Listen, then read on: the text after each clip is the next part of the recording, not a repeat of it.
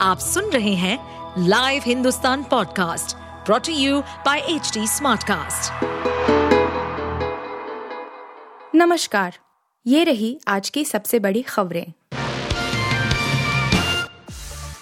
फडणवीस और अजित पवार की ज़्यादा जम रही। मीटिंग में अकेले पढ़ते दिखे शिंदे। महाराष्ट्र की सरकार में एक नया समीकरण देखने को मिलने लगा है। दोनों ही उप मुख्यमंत्रियों देवेंद्र फडणवीस और अजित पवार की जोड़ी जमने लगी है। इस तिकड़ी में शामिल मुख्यमंत्री एकनाथ शिंदे अलग थलग पढ़ते जा रहे हैं। मंगलवार को इसकी बानगी भी देखने को मिली।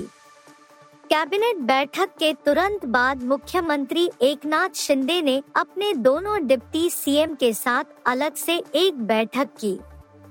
हालाँकि, विभागों के वितरण पर मतभेदों के कारण बैठक बेनती जा रही और तीनों को निर्णय टालने के लिए मजबूर होना पड़ा। सूत्रों ने बताया कि कैबिनेट बैठक के दौरान बमुश्किल बोलने वाले सीएम शिंदे की नाराज़गी साफ़ झलक रही थी।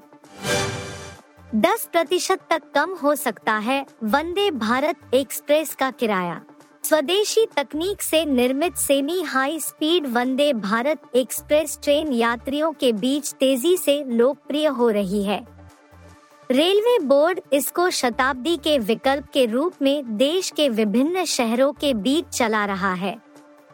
रेलवे जल्द ही कम दूरी की वंदे भारत ट्रेन का किराया पाँच से दस फ़ीसदी कम कर सकता है।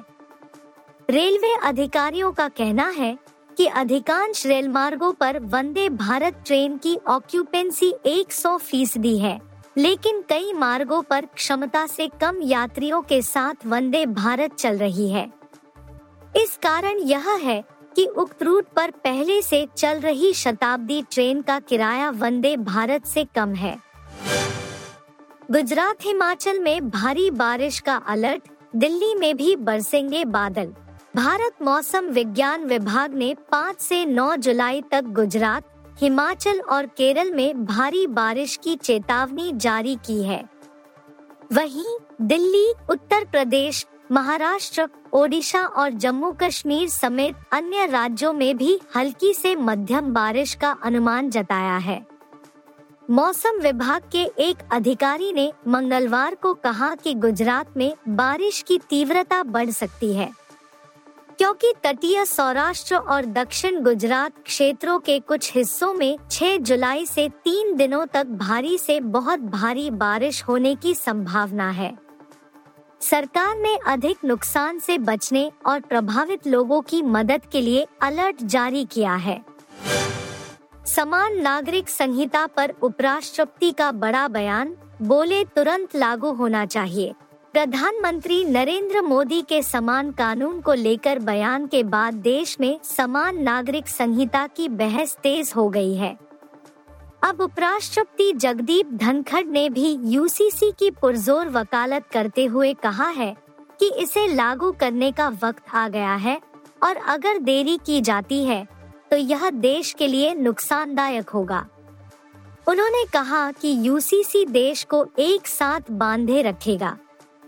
उपराष्ट्रपति धनखड़ आईआईटी गुवाहाटी के 25वें दीक्षांत समारोह में संबोधित कर रहे थे। उन्होंने कहा, हमारा संविधान बहुत ही समझदार और नेकदिल लोगों का दिया हुआ है। वर्ल्ड कप में भारत के मुंबई वाले मैच को लेकर बड़ा ऐलान।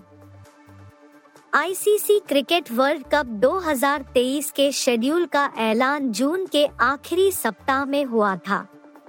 उस समय भारत समेत आठ टीमों के दो दो मैचों के शेड्यूल का ऐलान होना बाकी था, क्योंकि दो टीमें वर्ल्ड कप 2023 के क्वालिफायर्स खेलकर टूर्नामेंट में पहुँचने वाली थी। इसमें से एक टीम फाइनल है, जबकि दूसरी टीम कौन सी होगी, उसके लिए दो टीमें बाकी बची हुई है। इस बीच इस बात का ऐलान हो गया है कि टीम इंडिया के वानखेड़े स्टेडियम में किस टीम से भिड़ने वाली है। भारत का वर्ल्ड कप 2023 में सातवां लीग मैच में खेला जाना था, लेकिन ये तय नहीं था कि कौन सी टीम से भिड़ना होगा। आप सुन रहे थे हिंदुस्तान का डेली न्यूज़ रैप, जो एच टी स्मार्ट कास्ट की एक बीटा संस्करण का हिस्सा है। आप हमें फेसबुक ट्विटर और इंस्टाग्राम पे एट एच टी या podcasts@hindustantimes.com पर ईमेल के द्वारा सुझाव दे सकते हैं। इस पॉडकास्ट पर अपडेटेड रहने के लिए हमें फॉलो करें एट एच टी हम सारे मेजर सोशल मीडिया प्लेटफॉर्म्स पर मौजूद हैं और ऐसे पॉडकास्ट सुनने के लिए लॉग ऑन टू डब्ल्यू